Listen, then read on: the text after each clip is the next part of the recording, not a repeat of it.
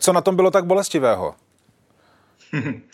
No, bolestivé na, to by, na tom bylo to za prvé, že to bylo hodně dlouhé a za druhé, že u některých projevů, především poslanců ANO SPD, to vypadalo, že eh, ten projev sotva dokážou přečíst a že si ho pravděpodobně ani nenapsali sami. Byla to jednoznačně demonstrace síly ze strany Andreje Babiše a bylo to vlastně takové předznamenání toho, co budeme sledovat eh, po celé volební období. Jak bude Andrej Babiš eh, přistupovat ke své opoziční roli? Eh, má to nějaké znamenko, to vaše hodnocení? Jako je to kladně nebo záporně to, že jsme viděli z vašeho pohledu, Petře, k demonstraci síly Andreje Babiše a jeho poslanců?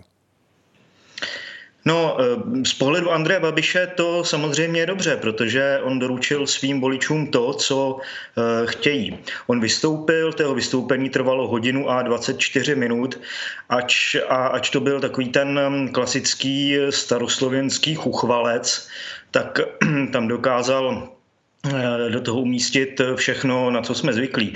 To, jak jeho vláda byla skvělá, jak na tom Česko úplně nádherně, jako všichni, jako všichni vlastně se snažili nějakým způsobem očernit a že to vůbec není pravda. Ta vláda, která nastupuje, je špatná. Eh, to chce slyšet eh, průměrný volič ano. No a pro Andreje Babiše to bylo, myslím, eh, velmi výhodné i z toho důvodu, že z té razance, kterou zvolil on a kterou tedy nařídil svým poslaneckým zaměstnancům, tak bylo zřetelné, že se opravdu politický boj bude odehrávat od první minuty. A to signalizuje jednu důležitou věc. Andrej Babiš rozhodně nebude chtít čekat na to, až že by se mohl hypoteticky vrátit za čtyři roky do Strakovy akademie. Tady se bude hrát o to, že Andrej Babiš bude chtít eh, vystřídat Miloše Zemana na hradě a ehm, nasadí všechny síly, včetně eh, té standardní opoziční práce, včetně všech lidí, které má k dispozici a eh, nevynechá jakoukoliv příležitost, aby proti vládě zaútočil a sám sebe zvýraznil. Tohle byla předzvěst zahájení prezidentské kampaně. Vláda Petra Fialy získala nepřekvapivě důvěru většinou 106 hlasů proti 87. Zajímalo by mě, jestli jste se, Petře, i přes, řekněme, očekávaný průběh nakonec celé té poslanecké schůze a hlasování o důvěře dozvěděl něco nového. Novinkou eh, bylo možná to, že se bude v poslanecké sněmovně odehrávat opravdu souboj dvou diskurzů. Když jsme sledovali projev Petra Fialy, jak úplně ten úvodní, tak eh, ten závěrečný, těsně před hlasováním o důvěře, tak eh, byl věcný, klidný, souvislý, řekněme, konsenzuální, když samozřejmě odpovídal na e, útoky, které mu adresoval opozice, jmenovitě zejména Andrej Babiš a Tomi Okamura. No a na druhé straně jsme viděli opravdu velmi razantní e, útočnost. E, dá se vlastně říci, že tady eh, bude, myslím, docházet k něčemu podobnému, jako eh, čemu docházelo zhruba od roku 1994, když eh, se dostal do vedení ČSSD Miloš Zeman a prohlásil, že půjde vládě po krku. Ono, že to bude něco podobného, to se dá odvodit eh, mimo jiné i z toho, že v roce 1996 eh, to byl zatím rekord eh, při hlasování o důvěře vládě a tam právě Miloš Zeman vystupoval proti Václavu Klauzovi jídamu po krku. Takže nyní vlastně bude hrát Andrej Babiš Eh, roli toho tehdejšího Miloše Zemana 90. Eh, let a bude se snažit všemi prostředky, aby eh, v Petra Fialu a jeho pěti koalici totálně znemožnil a opravdu udělá pro to úplně všechno.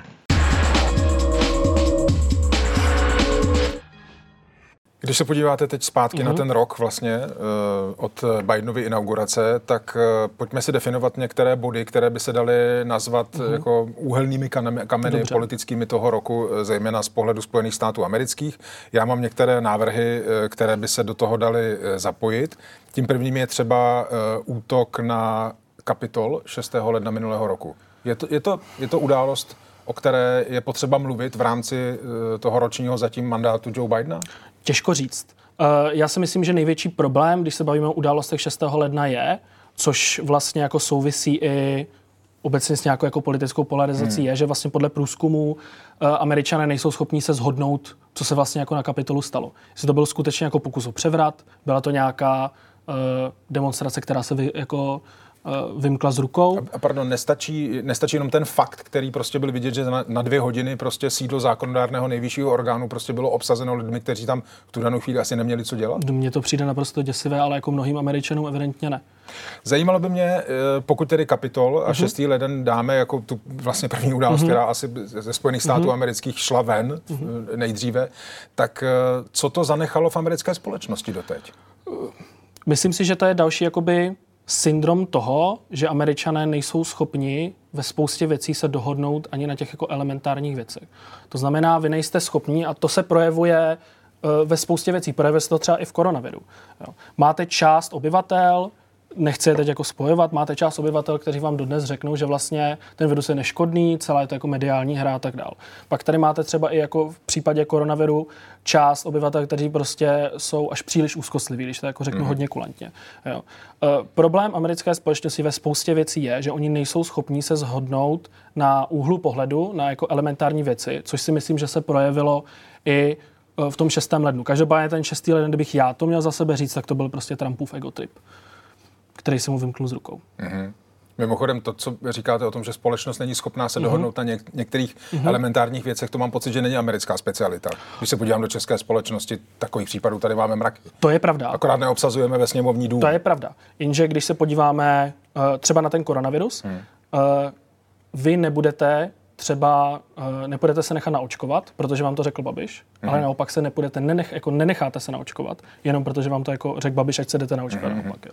Uh, spousta, já jsem to viděl na vlastní oči, když jsem se bavil jako s republikány a s demokraty, tam jste viděli už od začátku prostě, že třeba nošení roušek, což na začátku pandemie byl velký, velký to. Byla třeba politické téma, prostě demokrati se tím jako fakticky pišně noše roušky a tak dál. Uh, republikáni ne. Do dneška je třeba, pokud se nemýlím, tak uh, řeknu, že si vyhrajou midterm z roce 2022, tak zruší třeba povinnost jako nošení roušek v kongresu hmm, hmm. a tak dál. Jo.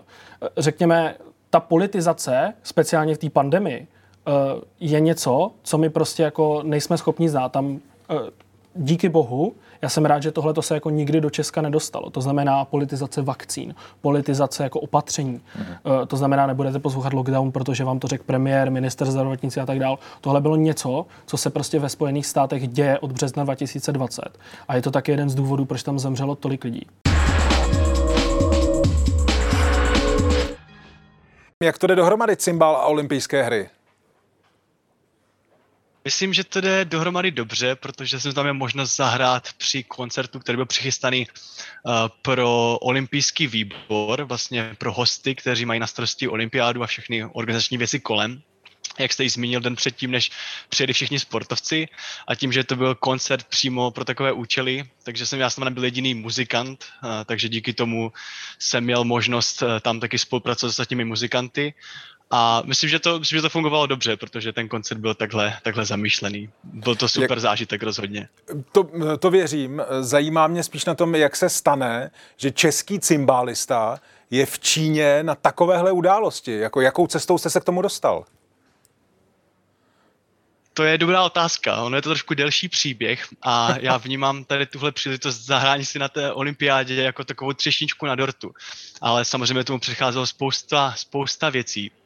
A tohle byla jenom opravdu taková třešnička toho celého mého studia, kde jsem se vlastně snažil proniknout eh, do čínské kultury, do čínské hudby právě pomocí cymbálu a díky tomu, že jsem se snažil asi snad dobře a dost, dost na to všechno, co po mě chtěli, tak se mi podařilo dostat i tady na olympiádu.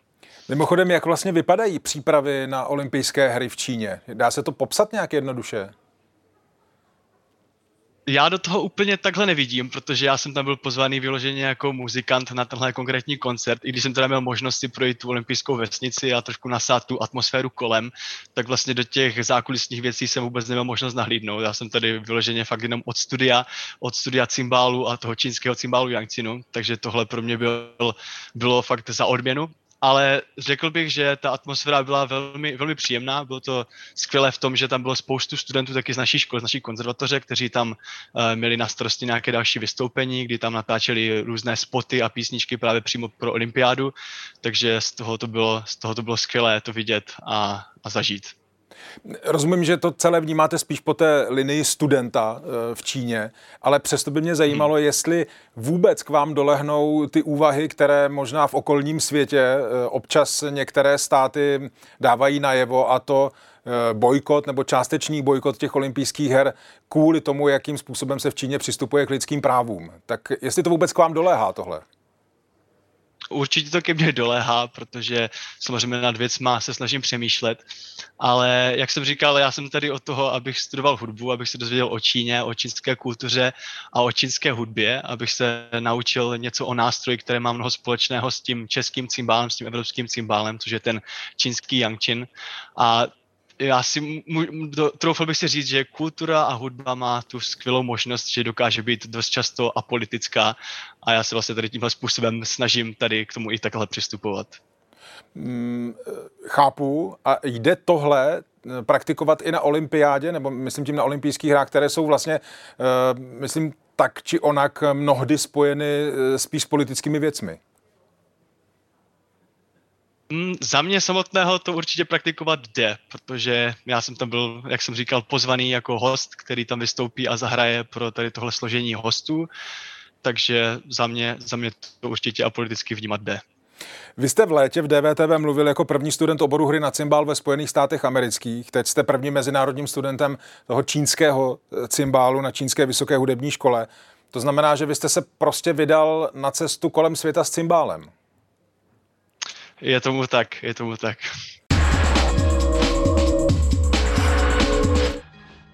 Sonia, já vám teď něco přečtu z vašeho blogu.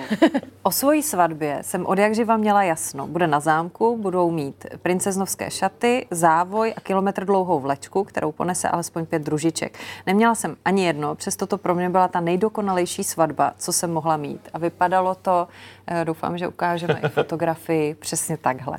Koho to napadlo? No, byl to společný nápad. My ty uh, důležité nápady máme tak nějak stejně, protože my jsme věděli, že se chceme vzít, ale nás ani jednoho nelákala taková už teďka klasická svatba. A první jsme si říkali, že budeme mít svatbu někde v Indii, sami dva na pláži. A pak nám bylo líto, že by u toho nebyla rodina, kamarádi. A tím, že oba dva běháme, tak prostě, a je to běhání náš životní styl, tak uh, pak to bylo jasné, protože my jsme se na pražském půlmaratonu seznámili, tak jsme si řekli, že se tam chceme i vzít a i organizátor byl pro, takže to bylo jako... Vám to posvětili. Přesně, přesně, posvětili. A když jste si šla vybírat tyhle ty svatební šaty, tak eh, šla jste přímo do svatebního salonu? Ne, ne, ne, ty šaty jsou šité na míru. Aby se vám dobře běhalo. Přesně tak. O, oni jsou funkční, ona je to sukně a je to vlastně o, takový jako dres. Ž, o, a šla mi to běžkyně. O, vlastně ta švadlena o, běhá maratony, půlmaratony, takže přesně ví, co takový běžecký obleček musí splňovat. Takže a... se ani na vás nějak zvláštně nedívala, protože proto měla pochopení. Přesně tak, ta naopak jako mě v tom podpořila a mm, vymysleli jsme spolu tenhle model a bylo to super. Vydrželo to 21 kilometrů. Vy jste ale nejdřív běželi 12 kilometrů, které jste museli uběhnout uh, do hodiny. Přesně což tak. zase byl váš nějaký byč na Soniu a, tam bylo důležitější skoro než to, aby jsme zvládli to tempo, takže jsme právě museli domluvit, že, start, že jsme startovali hned za elitou. A samozřejmě s tím souvislo i to, že my jsme nemohli úplně běžet pomalu, protože jsme ostatní brzdili, takže opravdu jsme museli slíbit, že poběžíme jako svížně. Mm-hmm a což se docela dařilo. Ta euforie nám to strašně pomohla jakoby zvládnout. Přesnička celou dobu říkala, budu červená jak rajče, zpomal, nech to. A, vždycky, a ještě do toho se ptali, že ostatní běžci, to si děláte jako srandu, vy tady jako máte nějaký vtípek. Ne, ne, my tady máme opravdu svatbu. Takže...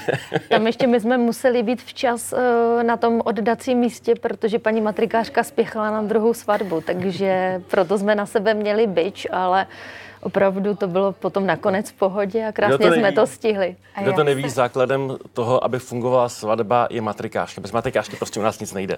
Jak se po 12 kilometrech říká ano? Byla jste tady nakonec červená? Jako ne, ne, nebyla. Já mám výhodu, že opravdu já nebývám skoro nikdy červená. A make-up vždy drží, to je taky důležité. A ani jsem nebyla udýchaná, takže jako myslím, že to bylo hezké. A ostatní svatebčani eh, běželi třeba s vámi, někteří chtěli vás podpořit nebo opravdu čekali na tom jednom místě? O, čekali na tom jednom místě, protože přece jenom asi... Pár běželo. Eh, pár, pár běželo. Ale běželo od půlky potom část naší rodiny, ale o, do té půlky jsme běželi sami, protože tam opravdu jsme se nemohli nechat e, ničím a nikým jako zdržovat, ale stalo to za to, no.